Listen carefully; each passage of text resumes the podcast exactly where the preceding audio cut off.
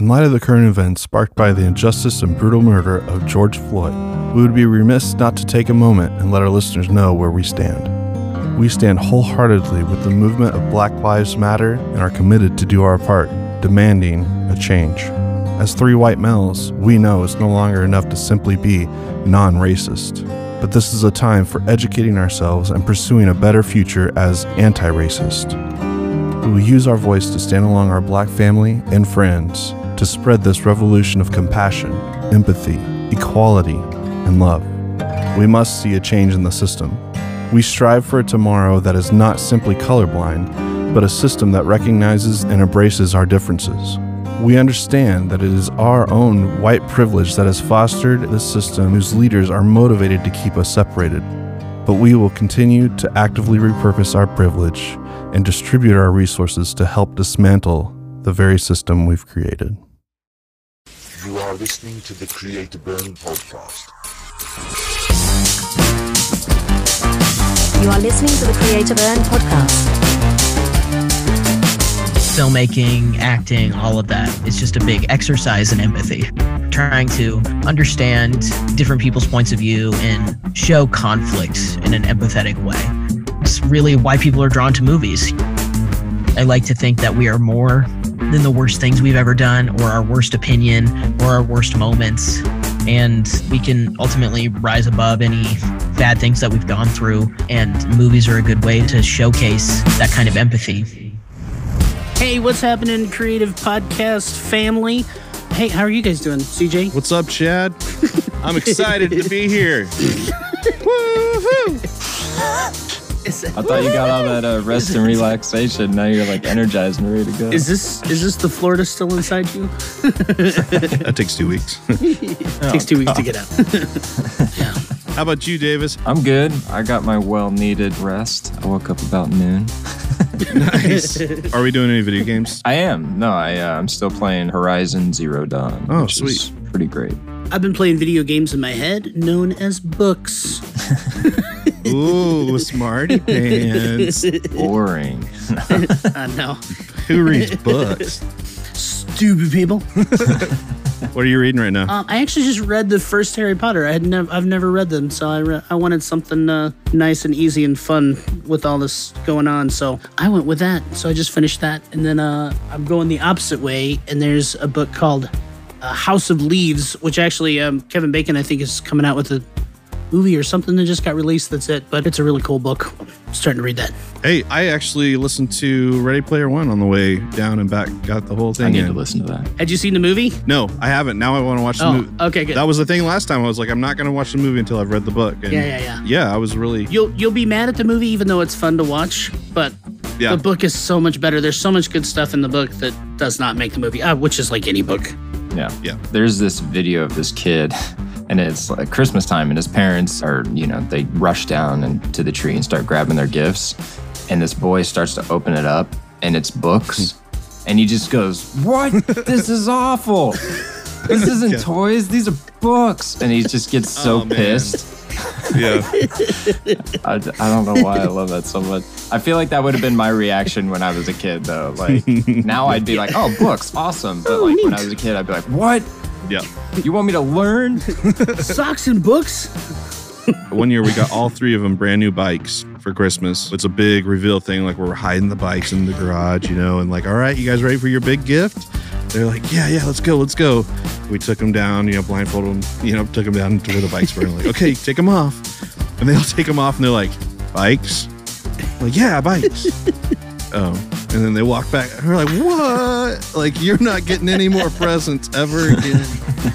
Like, What were they? dude. What were they wanting? Why were the bikes disappointing? Were they Oh, I'm wanting- sure it was probably like a video game or something that they were really excited. But they had already gotten. That's when you go. See, that's why you didn't get it.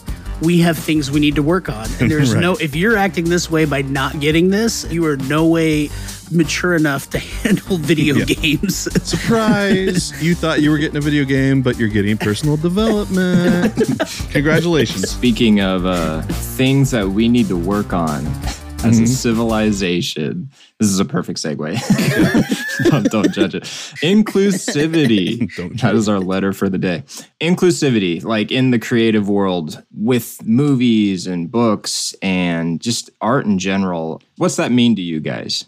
As far as how we should be inclusivity, or what do you mean? when you thought of inclusivity as a kid, it probably never really dawned on you of like people of color or the LGBTQ plus community or anything like that. It was more of just like including your friends and family and things like that. But like Yeah. on a level of just humanity and people kind of finding out who they are, I think it's like an incredibly important thing that we are now including just kind of everybody within the community to be able to express themselves the way that they've always felt they should or could. recently in the last few years we've seen the you know where every kid that participates in a race in an event gets an award. It's like a participation award. There's that side of inclusivity but then there's also the side where like people that are different need to be included too. So like and honestly that's something that we all balance too is those are two i think separately exclusive things because it's easy to say okay everybody that participates gets a thing but we can't take away that idea that if you're the fastest one Right. you know there might be a first place or second place based on your performance you Like, know and still so kind of have to earn team. yeah and so that's where especially now on the other side of that where it's based on differences we're now trying to unlearn a lot of the things that we've been taught or maybe learning for the first time what it really means to be inclusive in a Mhm. way that is based on a difference that's not based on a performance I think it's also not just about inclusivity, but encouragement.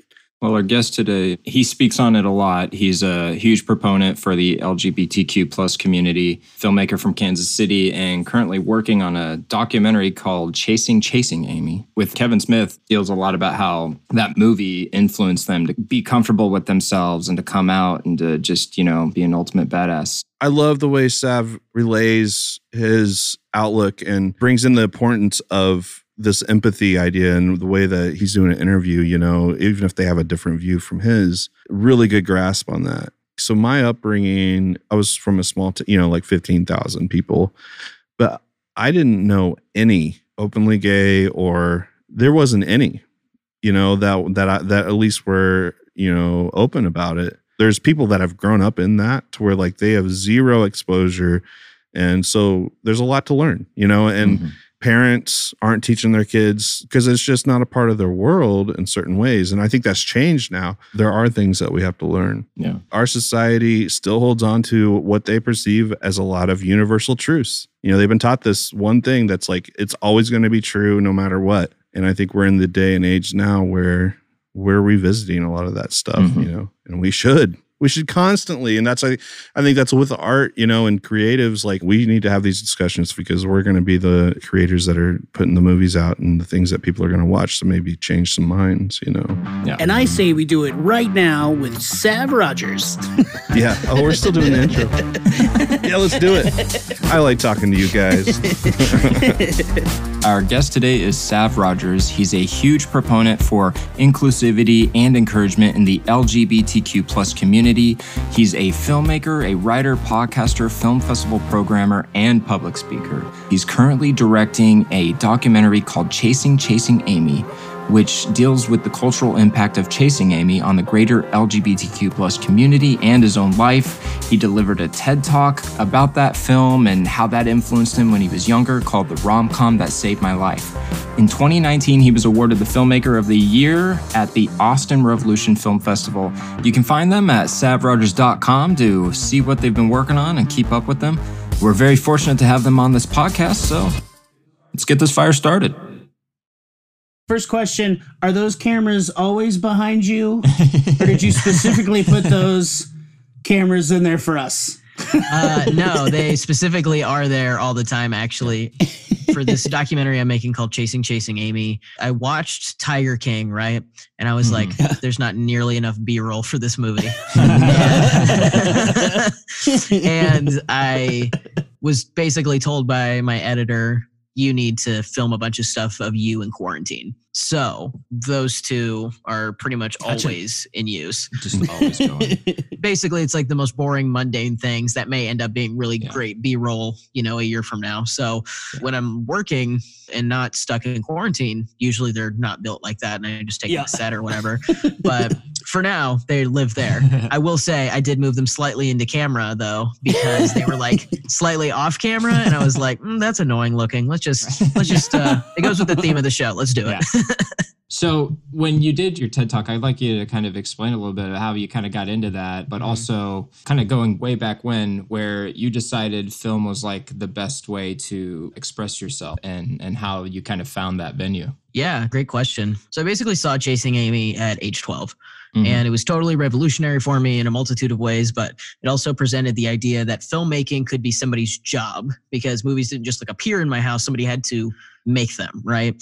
And so I started like thinking about that at that time. And by the time I was like 16, I was like, I really want to make movies and make TV. And that was really when I was like, all right, I want to be a director of movies, I want to be a showrunner of TV, which is like very specific for like a 16 year old but like basically i didn't have like a ton of fun in high school so i was just like thinking about like how great my life could be if i could like get out of here right?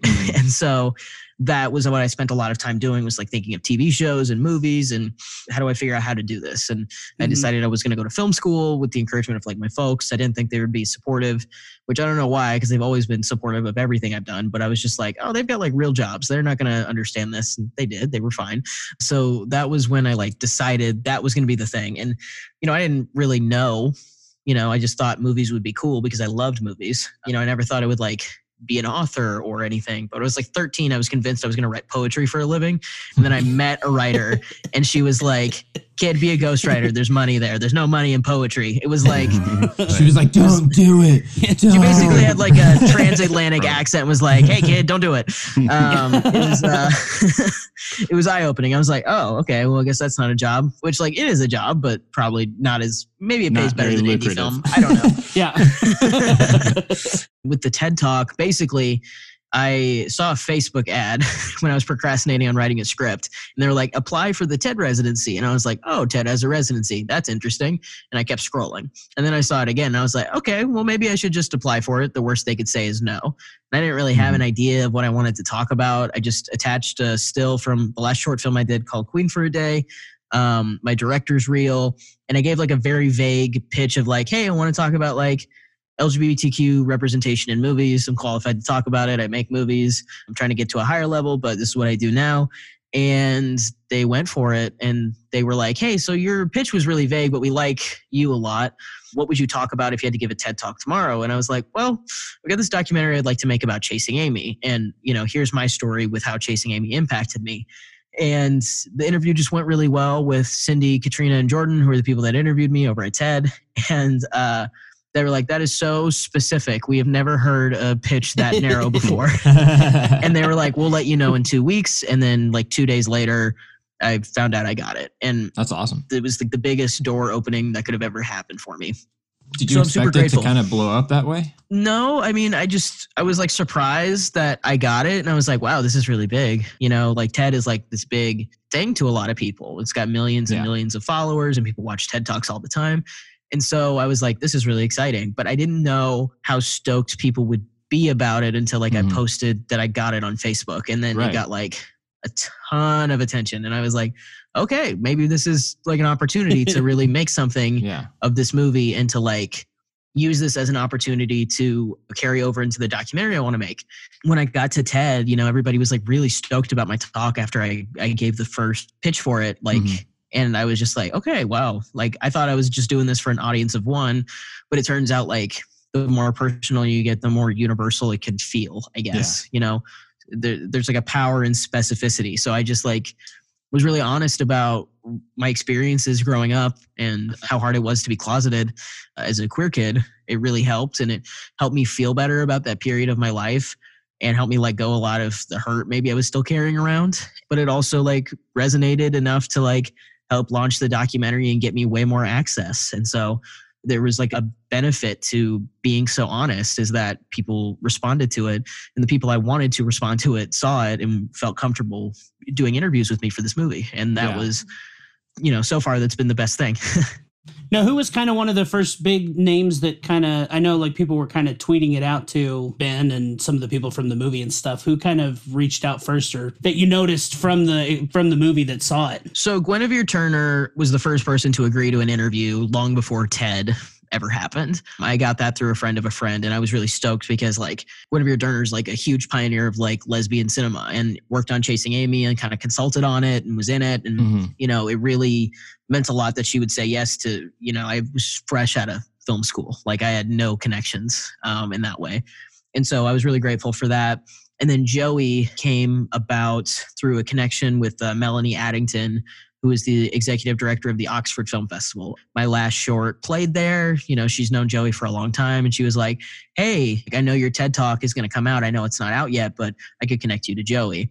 And Joey was super receptive from the get go. You know, I, I told her what the TED talk was going to be and why I was making this movie. And she was receptive and shared it when the TED talk came out and, you know, was super nice.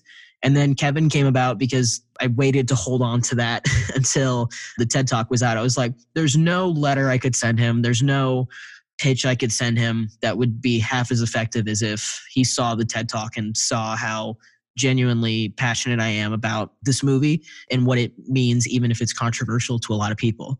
Mm-hmm. And, you know, Kevin responded within an hour of it being online because people tweeted it at him. But some other big names that were surprising Brie Larson shared it. And that came about because a Kevin fan like saw it and was like, "You should tweet this at Brie Larson." I was like, "Well, I'm doing all the publicity for this, might as well." And, like, I just, I was like, "Hi, Brie Larson. Someone said that you would like this. Please take a look at it." And then about ten minutes later, she shared it, and then she went off Oh, wow. Twitter for a couple months. So that was like the last thing she tweeted for a couple oh, wow. of months after Captain Marvel came out. And hmm. I was like, "Okay, Oh, this nice. is really good. This is really good exposure." and then Ben Affleck came about, like a friend of a friend of a friend, like shared that with him. Hmm. And he tweeted it out. The person who shared it was like, "Yeah, I usually send him like messages when he kind of messes up." So he was really happy to get like some good news from me. that made me laugh. Yeah, he was sick of hearing about Jersey Girl. Yeah, I guess. Monica Lewinsky shared it, and that was like a friend of a oh, wow. friend, I think, who like sent that to her. So I mean, like life's weird. I don't know. I mean, but it was really cool that Ben shared it. That was really great, a really great payoff, and he used the hashtag Yeah. Ben Affleck Film Festival in it, which Yeah. Really made my day. it's a really good TED talk. If nobody's listened to it, it's I mean it's only eight minutes, which is great because it's just nice and quick. And a lot of TED talks are really good about that, about getting a lot of information in quick. And then it's like if you want more, there's more information out there. But Yeah, here's just like a, a quick, concise. And they can find that at your on your website, right? yeah, yeah. SavRodgers.com. You can look at my TED talk.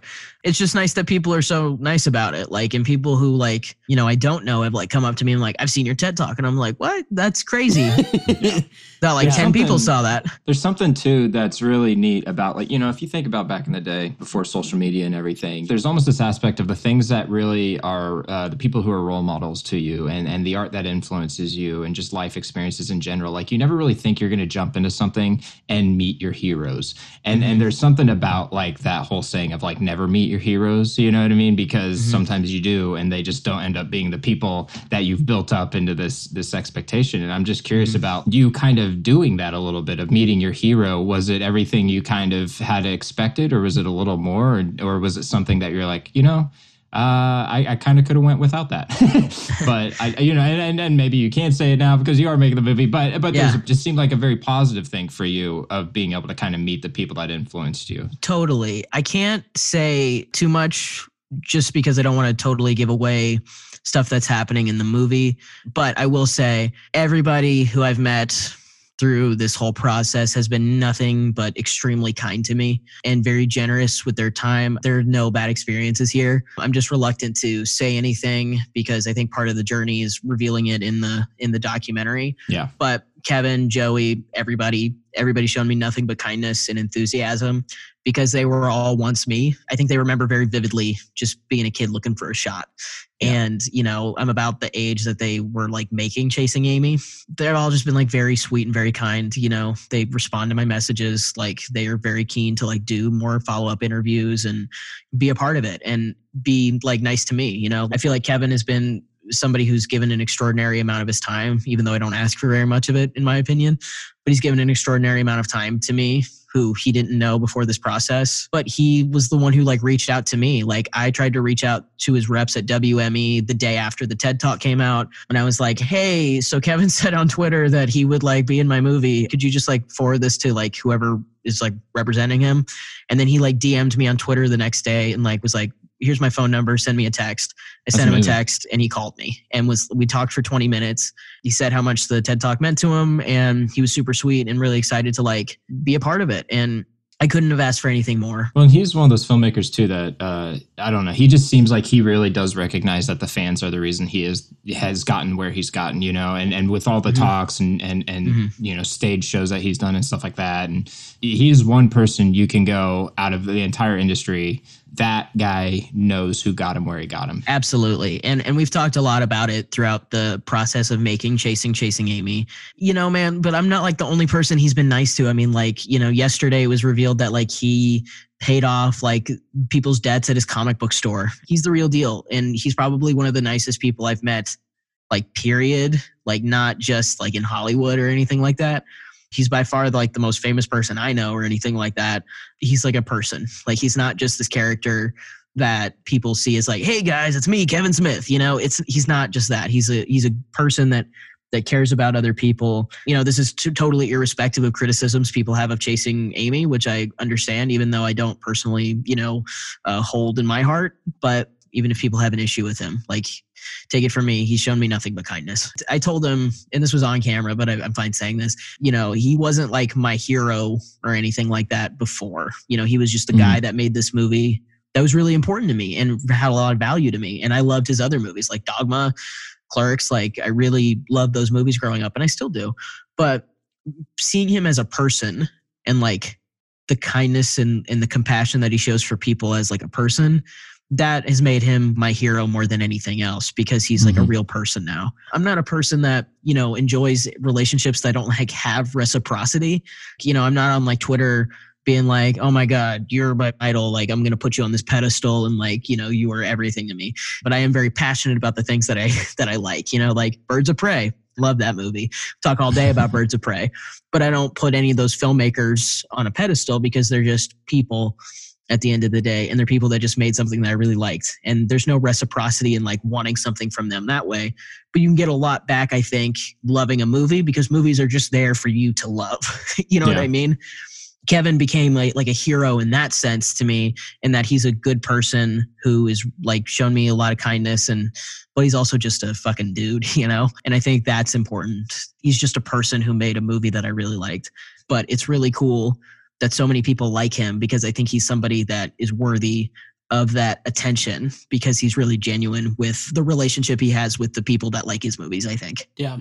In the TED Talk, it's kind of fun because it's like there's a little bit of like probably for a lot of people, Chasing Amy was just like, ah, it came out, it's a Kevin Smith movie, and Right. they never thought second thing about it. And so for you to kind of come out to it, there's almost like a moment of like, hey, I kind of have this like almost embarrassing thing to tell you how much I love this movie that probably for anybody else are like, I think I remember seeing that movie.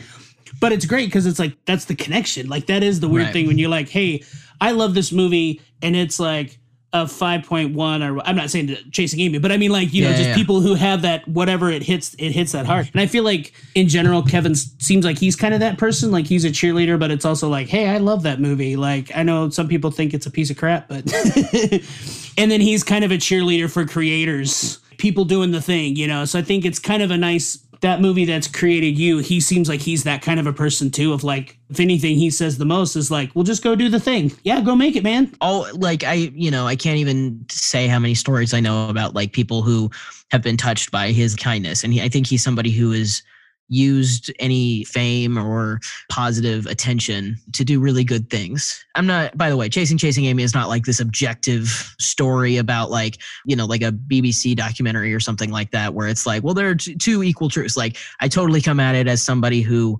loves chasing Amy and is seeking out dialogue with people who don't and like trying to understand. And then the story becomes a lot more personal as time goes on. So like I don't want it to be a thing where it's like, well, why would I watch this fucking movie? This guy just like loves chasing Amy. And it's like, well, yeah, I can't change that. That is like a part of like who I am at this point. And like it's not just a thing where it's like a, a an ego stroke for for Kevin Smith. But anytime people have anything to ask me about Kevin, I have nothing bad to say. like dude's been cool. It also adds the conversation of how art can affect different people. You know what I mean? Like Yeah. movies in general. Like mm-hmm. somebody like you, you like Birds of Prey. I was not a huge fan. I enjoyed it while I watched it, but as a movie, when I started breaking it down, I actually was like, ah, there were a lot of things I didn't like about it. But you know, Are you, but wanna- being is- are you are you saying this to start a fight with me? Because Batman conversation, Batman world. Pro- hey, I don't mind a debate. No, uh, but you know what I'm saying. But there's movies you Yeah. grow up, and some people are just so affected by these things, and you watch it, and you're like, it was okay. Yeah. But then on the other side, someone might have the same about a movie that really affected you, and you or me. Oh, you know, totally. and, and, it, and it's just like it's so interesting how art in general, the subjectiveness of it, we try to put a rating system on it or a Right. you know something in there to like awarded the best, and you're just like, you know, I've seen a lot of best films that a lot of people did not like, you know, or that Yeah. I didn't like, or something like that. And so it's it's it's so interesting to go through life and see these like systems put into place to like rate these movies that affect so many different people on so many different levels. I got tagged in a tweet today that called Chasing Amy one of the worst movies of all time. Quote, hmm. one of the worst movies of all time. And my initial reaction is, okay, one, I want to talk to you for the doc. Two, Yeah. have you seen the worst movies of all time? Yeah. and then three, it's like, okay, why do you feel so passionately that this is one of the worst movies of all time? And how do you define worst? Film is so subjective. And it, it really shows when like people's like sensibilities are like Mhm. offended, where it's like, uh, I've placed my whole identity on this movie. What the fuck are you talking about? That it's a terrible movie. But like at this point with Chasing Amy, like I don't feel that because I'm like, I know people hate it. Like yeah. that's why I started making the movie. Not quite there with Birds of Prey, but we can talk about that. Uh, Davis just wants to know: Is it okay if Batman is in the second one? That I think that's his Yeah, main just problem. Put No. him in the second one. No, no. It's a Batman. No, my issue with Birds of Prey was I thought they had a lot of great characters that they weren't mm-hmm. able to dive into because they had made it about Harley Quinn and made it through her perspective, but she didn't really live in any of these people's lives enough to like really talk about it. I would have been more interested in a Harley Quinn movie just with Harley Quinn or a Birds of Prey movie about the Birds of Prey because I thought they were really interesting characters that just didn't get any time to really delve into that. Oh, I disagree. I I really love Harley as a character. Like she's what really got me into comic books, you know? Mhm. Like I see that and I'm just like, of course this is a Harley movie. I mean, she's such an unreliable narrator. She doesn't know what order to tell the story in. I mean, she gets like sidetracked with all these things. Also, can we trust the point of view that we're seeing the movie from? Did these things actually happen? I don't know. I think it's really fun in that way. But I'm also, as a Harley fan, I'm really interested in like her take on these characters as opposed to just having like a whole thing for these characters themselves. Like, don't get me wrong, if we had just a Birds of Prey movie, that would rock. I mean, you know, but that's their origin story, and now they can go forward and just like do whatever they want if there was just like a Birds of Prey solo movie. But I think like the chaos that Harley adds into the world is so fun. It's so much better than just like a straight superhero movie to me because it feels like something from Harley's point of view is inherently like a comic book and really adds that element of fun that is sometimes missing from these comic book movies. Sometimes I think these movies take themselves really seriously and it's like great, I'm glad that you take the subject matter really seriously, but I would also love to see a comic book movie that felt like a comic book. Like Batman and Robin. that's a but that's a bonus of that movie. Like I watched that movie irony free and I'm like this is fun. I mean it's ridiculous but it's fun. Um Yeah. but I love a lot of ridiculous movies. But that's the thing that I'm talking about about you know that we were talking about about subjectivity. People take different things away from different movies, but it's so interesting when you like people feel attacked because they feel like a movie is like a part of them or an extension Yeah. of them. Like if you want to understand me, you need to understand this movie. Right. And I think that's something that we try to touch on in the documentary. I think uh, it's a little kind of like with casting too. When people like casting choice, I'll just use Batman since we're on it. But Yeah. like you know, when people cast like a Batman film, and they're If casting we you know, the Joker. if we weren't, it would Right. still be. We would it still would be still using Batman. somehow get back to Batman. No, but like you know, when people are casting like a Joker or a Batman or a Harley Quinn, like everyone feels this need to be like, "Oh, I'm so damaged by who you cast. I'm so attacked by it," and it's like you haven't even seen it yet. You've not even seen the work done, and for some reason, you feel like it's an attack on your belief of what could happen. For instance, Ben Affleck. I thought he was an amazing Batman. I actually Agree. really loved his Batman. I just don't think he really had time. Like, I don't think he really got enough time. Yeah, I mean, but also like, did you read that New York Times interview with him where it's like if he did another Batman movie, he was gonna like start drinking again and it was gonna destroy Oh destroy yeah, no, it was like totally yeah. ruining his life. yeah, which like I get, like quit being Batman, not worth it. But I really liked what he did with the Yeah. material that he had. Oh, me too. Um, it's a subject of debate, you know, whether or not it was inherently excellent material. But I thought he did really great with that character, and he was really interesting to me. And I say this like fully acknowledging not every Affleck movie works, but I have a Mhm. soft spot for Affleck clearly. Um, but I'll never be able to be like you know unbiased about it. I guess. uh, Forces of Affleck Nature. was Anyone? the bums in Phantom. No, I'm just. I love, you know what? I liked Forces of Nature. That's a I fun rom com. It's a fun rom com. when that came out, I was Andy like, I don't know. 10, eight, 10 years old, and I was like, this is a fun movie. Yeah, that was when they started saying Ben cries in every film, and I was like, hmm, does he? Does he cry? Does he cry in every film? What? That was like that was like the joke back in the day was that if Ben's in it, he's crying. really? yeah, I know don't he has like, like I know he cries in Forces of Nature. he sheds one tear in chasing Amy when Yeah. Alyssa's breaking up with him. I don't, does he cry in Goodwill Hunting? I don't think he I was gonna does. say I don't think I he don't know. cries in Goodwill Hunting. I don't think he cries in Reindeer I think he has either. that longing face at one point where he's just like, "Oh man, my friend, my friend Maybe, they- left." maybe they meant he wants to cry in every movie. Interesting. I don't recall call him crying and changing lanes either, but we could go on. All that. maybe every maybe everybody else is crying, and so they're seeing it through their tears, and so Why That's interesting, though. in this movie? I need to see the the way back. I'm I'm stoked on that one because I love That basketball really and I love good. Affleck. And and I love Gavin O'Connor and he did the mm-hmm. the accountant, which I really like. That also Yeah. had Affleck. Yeah. I wanted to talk about how uh, Birds of Prey. This is what I want to talk Oh. about. I am so sick of people taking the Joker seriously as an Academy Award winning potential performance, and then they don't take Margot Robbie's Harley Quinn seriously because what she's doing with that character deserves notice, especially for Birds of Prey. I just disagree the fact that the Joker is so much deeper of a character than Harley. Harley's got a lot going on. She's got a lot of interesting backstory, and all of that subtext is really brought to the surface, I think, in Birds of Prey. Like, I'm writing this article right now about the, how the 2021 Oscars could be uh, amazing if it's just the movies that have come out so far this year. I'm really deadly like serious about like I think that that's an Academy Award winning character right there and is worthy mm-hmm. of the same attention that we give the Joker. But because it's not like, you know, this brooding like white dude, like I don't think we give it the same attention. I don't think Yeah. we, we take that character seriously because she's funny and she's fun and you know, she has a sense of chaos that isn't directly tied to like this sense of anarchy. I don't think we take that as seriously and I think that that's bad. I think that's a bad take to have on the character.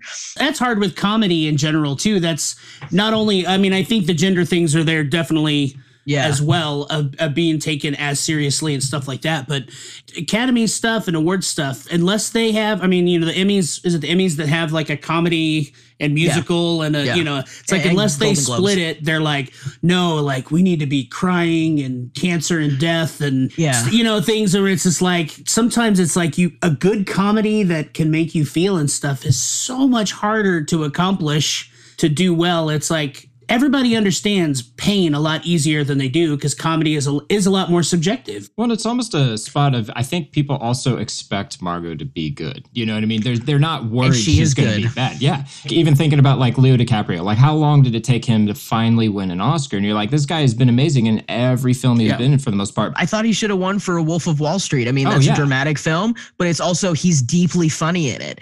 Oh yeah. And I'm not gonna. I didn't see The Revenant. I don't have an opinion on it. It's good. It's really good. But I, but I genuinely see Wolf of Wall Street as a movie where it's like that is a performance. That is a movie that should go and get. he carried that film. His character development in that versus what he went through in The Revenant to me are very different things. If you're going to give someone an award for what they go through, that's cool. But if you're giving an award for an acting performance, Wolf of Wall Street was like Yeah. ten, tens across the board. I think people like to be surprised a lot of Mhm. times. Like there's there's like the Meryl Streep where you're like everybody's always like, oh, she's great in everything. No matter what she comes out with, if it's something good, like like they're gonna you know probably try to nominate her or something. And then there's like those moments where you get you know like Matthew McConaughey. Do, finally like kind of like okay he's not doing failure to launch he's not doing how to lose a t- guy in 10 days Yeah. and he like all of a sudden does like mud and dallas Killer buyers club and then all of a sudden it's Yeah. like whoa what is this like he was doing all this like surface stuff and now all of a sudden we get a deep performance. It's a surprise and then you go okay but gary oldman has been killing it over here Yeah. forever and for the record, doesn't have like, anything I know, it's this is all totally subjective, and like I didn't see Dallas Buyers Club. You know, I'm not saying that anybody should have Yeah. won instead of someone else, but I was like, if this was an Oscar-worthy performance, like if Leo was ever going to win an Oscar, like I thought Wolf of Wall Street should have been it. So it's not saying Yeah. Matthew McConaughey shouldn't have won or anything like that, yeah but genuinely, like I think Margot should have also won for I Tonya. Um, it's just yeah so good, such a good movie. I like to get into a little bit more specific with the documentary. Like, what all hats are you having to wear there in making this film? a lot of hats directing producing writing the paper edit for it you know i'll probably end up doing a little bit of editing on it did some camera operating for some of it it's kind of just like dive in there and, and see what you can do but i'm on camera a lot so i'm not doing a lot of operating while i'm on camera and everything like that there's a lot of work but it's good work and it's cathartic you know and it's an opportunity to tell my story from my point of view it is just nice to be able to do that through the prism of my love for a movie that you know is highly controversial Mhm. You know, like even with your TED talk, sometimes I like to think about the things that I guess are at the core of who we are as not only filmmakers or creatives, but there's these certain values that I think are essential in art or in the creative process. Process, you know, certain things that can really make people effective. And what I see with your life, I would be really interested to hear your thoughts on empathy. I heard you saying like somebody tweeted that it's the worst movie ever, but you're more interested in finding what's common about you or understanding that point of view. I mean, I think we all know that it's important to be empathetic. What are your views in that light? Well, first, I think filmmaking, acting, all of that is just a big exercise in empathy, trying to understand different people's points of view and show conflict in an empathetic way. I think that is important to everything that I do. While we're making movies, I try to be empathetic and make sure everybody feels heard, you know, understand people's different points of view, making people feel safe to talk to me. They know that I like chasing Amy and I've laid my cards out there and I have said why. I don't have any disrespect for anybody that dislikes chasing Amy. People have different relationships with movies for a variety of different reasons. It's super cool when we have a lot in common and you know we can bond about that, but it would be really boring if I made a movie about how great chasing Amy is with no external conflict, you know? Mhm. That's not how movies are made. That would be really boring and life's not that way. And all of the different opinions that I hear about chasing Amy make it ultimately more interesting than just my take on it alone. So I think empathy is extremely important. I try to practice it in my own life as a person. Sometimes I have snap judgments that are immediate, but I try to overcome maybe those negative feelings that I have and, and just try to listen to people's different points of view. It makes me more compassionate. And I feel like everybody could benefit from being more compassionate towards one another. Now, obviously, I have my line in the sand uh, no Nazis, no none of that. But I also want to understand what makes people radicalized to that point and how can we stop that? It's a constant balancing act. How can we bring out the best in each other? And I try to do that with my movies and, and try to have a positive view on a lot of things because I'm an optimistic guy. I like to think that we are more than the worst things we've ever done or our worst opinion or our worst moments. I like to think that we can ultimately rise above any bad things that we've gone through and that movies are a good way to showcase that kind of empathy. You know, we were interviewing a film critic for the movie. I was like asking her like, do you think it's important to be able to see yourself? And she's like, "No, I think movies are really about getting outside of yourself."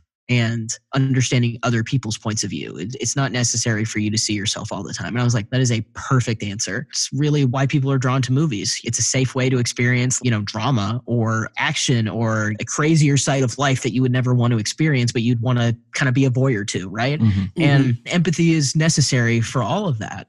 As somebody who exists more and more in public every day, I try to just show what I think we could all use, which I think is ultimately empathy across the board. And I'm hoping that with our movie that you can see empathy for people with multiple points of view, people who have been harmed by Chasing Amy or another movie, and just see that multiple things can be true at once. And that's okay. And that's kind of how we have to learn to exist, especially when we have this influx of everybody's opinions available all at once on the internet. Mhm. It feels like, like a flaming heap of trash, right? But the other side of that, everybody's entitled to an opinion, right? Right. So, you know, how do we navigate being more empathetic while also giving people the space to like share their feelings? This is a new thing where so much information is just available to us at all times. And how do you navigate that without all of that information just crushing you? Because I can't be on Twitter some days. Like my empathy like runs out for people who are obviously trying to start shit. you know what I mean? Yeah. so it's it's a balancing act just like anything else but i think the idea of there being multiple things that can be true at once is really Mhm. valuable to me and i think that's kind of my guiding principle with empathy you just got to understand that there's no objective truth under the sun that's not related to like science or something you know what i mean like when Mhm. it comes to people there can be like there's this is like a mass effect quote because i'm a fucking nerd but like i think like liara in that series said something like there can be three humans in a room and six contrasting opinions at the same time nice. and it's true it's so true and so Mhm. that's what i guess i'm trying to aim for i don't know if that answers your Yeah. question Yeah, it totally does. And I think, it, and it sheds light on also. I think it comes down to stories. Like you don't know someone until you know mm-hmm. their story or what their perception is or whatever. Unless we can dive a little deeper into you know a subject, it's very relative to what's happening around them and their experience. And so, like you said, other than science, it's very mm-hmm. you know. It depends, you know. It, ju- it just depends, you, Right. You know, you don't know what you don't know. Yeah. A- and I, and I should say my emphasis is always in my life always to try to benefit the most marginalized of us because until all of us are doing okay you know i don't think we're, we can say we're doing okay right? Yeah. and so you know I, I try to in my practice to always be like anti-racist anti-transphobic anti-homophobic you know? It's not just enough to be pro those things but enough to be anti trying to make other people feel small. And so that's really really important to me in, in my practice. And so i'm trying to create some projects that are not necessarily movies going forward that can support those folks who i feel are being left behind to try to really showcase empathy and kind of put my money where my mouth is when i when i talk about my values. Yeah. hmm this idea of filmmaking or any kind of art or expression of creativity is really we take on this responsibility because the tools and the things that we are able to do can affect huge amounts of people you know? And so Mhm. it's nice to hear what you're pushing for. What's kind of the why in kind of when you wake up you know what's the thing that pushes you? Because you said you're wearing a lot of hats but if you're involved in any kind of documentary for one you got to be insane. And for two it's like Yeah. something's pushing you to make this thing and to do it you know? And what's that thing that kind of is motivating you to do this thing Money. Documentaries make so much money. Woo! That's where all the bread and Uh, butter is in the filmmaking industry. no, I kid. I'm somebody who's really intrinsically motivated. You know, like once I've set my sights on something and I feel really motivated, like it just kind of keeps going. You know, I feel really pushed though by the fact that I'm the only person that can tell this story from this point of view because it's my story, right? And I feel like I have something of value, I guess, to add by expanding this conversation about queer movies, you know, multiple things being true at once, trans people, and showing that story. I think it could have great meaning to some people. And I'm working with really great collaborators who won't let me get in the way of this being good, I think. and I uh I just feel really strongly because of the response to the TED Talk. You know, I thought I was just making this movie for myself and then I realized, oh, there's so many more people who could Mhm. benefit from me being honest about myself, my journey, and what this movie has meant to me and what it means to other people, good or bad. I'm also very stubborn. Once I set my mind on something, you know, if it's working, I want to keep going, even if there's obstacles, you know, like money's always an obstacle. Access is sometimes an obstacle, but I'm committed to telling the story and being really authentic with it and, and trying to have fun with it and, and showing what a rich, full inner life looks like for someone like me. Yeah. Because I think that's not seen very often. I'm really stoked about it, but I've also got a lot of other projects I'm really stubborn about making sure I, I make. Um, again, it's really intrinsic, but the external things are nice, you know, like awards and, and shit like that. Like, don't get me wrong, I love that shit. Just like most people, I would say. That's why they exist, right? It's like a nice, like, validation, like, hey, you're doing good, kid. But I have a very high standard for myself. And I don't think I've made a movie yet that quite hits that high standard I have. And so I'm just relentlessly in pursuit of meeting my own expectations. Does that make sense? I hope that doesn't sound Mhm. like dickish Oh, or anything, but like No, I'm, no, no. I'm really, I'm It's really hard on myself. Yeah, exactly. I think it's something we all kind of definitely have a little bit of that drive of like, I just want to be the best, period. You know, like I want to be the Yeah. best. And it's not something about being awarded, you know, it's just something that I'm made of the same things that anybody that's good at something is made of, you know? So it's like, Mhm. Yeah. the, what's the difference? Why can't I be good at that? Right. I do want to compliment like some of the things that you said. Like, I don't know how old you are, but I can tell that you're younger than I am. I'm 25. 25. So like even there, it's like you keep saying this project, this movie.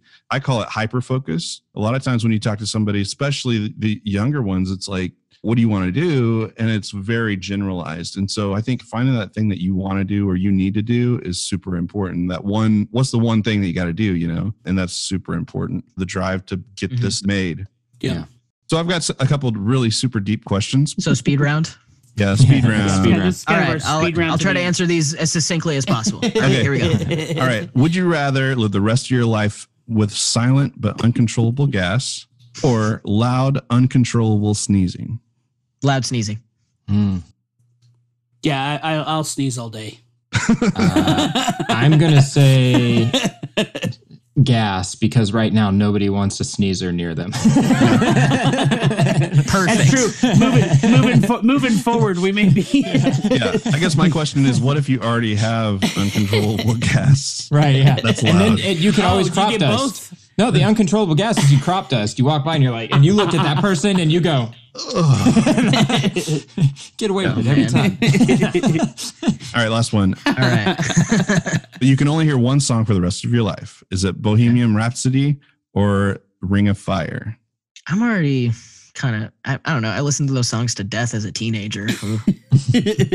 I guess like there are more parts to Bohemian Rhapsody that I could just like zero in on. If I just wanted to hear like a killer guitar solo, if I wanted to hear opera, I guess I could listen to another part. Yeah, I don't, you know, uh, I'll go Yeah. Bohemian Rhapsody. No disrespect to Johnny Cash though. Yeah. I think I'm gonna have to go the same. yeah, I think for the same thing. Just 'cause Brings a lot like, of people together. Burn, Yeah. Burning Ring of Fire is great. It is it is its thing, and that's its thing. Yeah. if you're stuck with that, I think it, it takes a journey. So if you want to, you can just be like, oh, I'm just gonna listen to the first half today. Yeah. Ring of Fire reminds me of that one accident where I actually fell into a uh, fire and, or like reminds me of my accidents, you know? So I think Bohemian Rhapsody is, So we're gonna have to talk about that more sometime. yeah. no. yeah. Yeah. It's like I fell into a burning ring of fire again. Yeah. So Sav, we know we uh, we'd love to bring you on again. Oh my God. Yeah. Anytime. This is fun. We're also in quarantine, so you have a very captive Yeah. participant here. Thank you for having me on the show. I mean, this was super rad. And I always love talking about movies, not just Yeah. mine. Yeah. So Yeah, any can tell there's anytime. a- you watch a lot of movies, I can tell. Yeah. Here's the thing. I watch the same movies over and over again, and I've seen a lot of movies. So, like, it's not just chasing Amy that I have like fanatical knowledge about. Like, I could like break down pretty much, I think, any part of Birds of Prey at this point. Like, I've seen it that many times. Saw it four times in theaters. I mean, like, I'm just somebody who likes to rewatch movies to understand what I like about them and what works for me. So, Okay. I think that's where like my crazy comes in. Like, we're So talking I have about to watch crazy. it like eight more times and then we can really debate about it. yeah, yeah. Watch it eight more. Here, I will make you a list of everything that's amazing about that movie, and then you rewatch it and try not to have my point of view, my dude. Is there a book that you could recommend to anyone right now? It doesn't have to be film related, just something that you're reading. Yeah, the greatest movies you'll never see. It is a book about all the greatest movies that never got made by like big directors and stuff like that, Mhm. and like basically masterpieces that never saw the light of day, never could get produced. Really fascinating. So if you like movies and you want to know more about like movie history, it's a great way to like have some conversation starters. Davis and I got to be a part of. We read the oh crap, I can't think of Rise his of name now. Skywalker. The- but it's so it was the uh, Duel of the Fates. Oh yeah, yeah. Colin yeah, yeah. Trevorrow. If you haven't read that script, It's so good. it's really, really good, and it will just make you go, "Oh man, I really want to see that movie." All right, I will check it out. It's it's a good read, and you can just find it online. It's super easy to track down now. But I heard that y'all went viral with it, so uh, congrats on that. Awesome. Well, man, thanks so much. all right, Thanks good so luck. Thanks for jumping on. Thank you. As always, please check out the show notes for links to our guest work. The Creator Burn podcast is a production of C2D2 Films and Follow Happy Productions. Written and produced by Chad Crenshaw, Davis DeRock, and CJ Drummiller. Original music by CJ Drummiller and Joseph Adam Gray.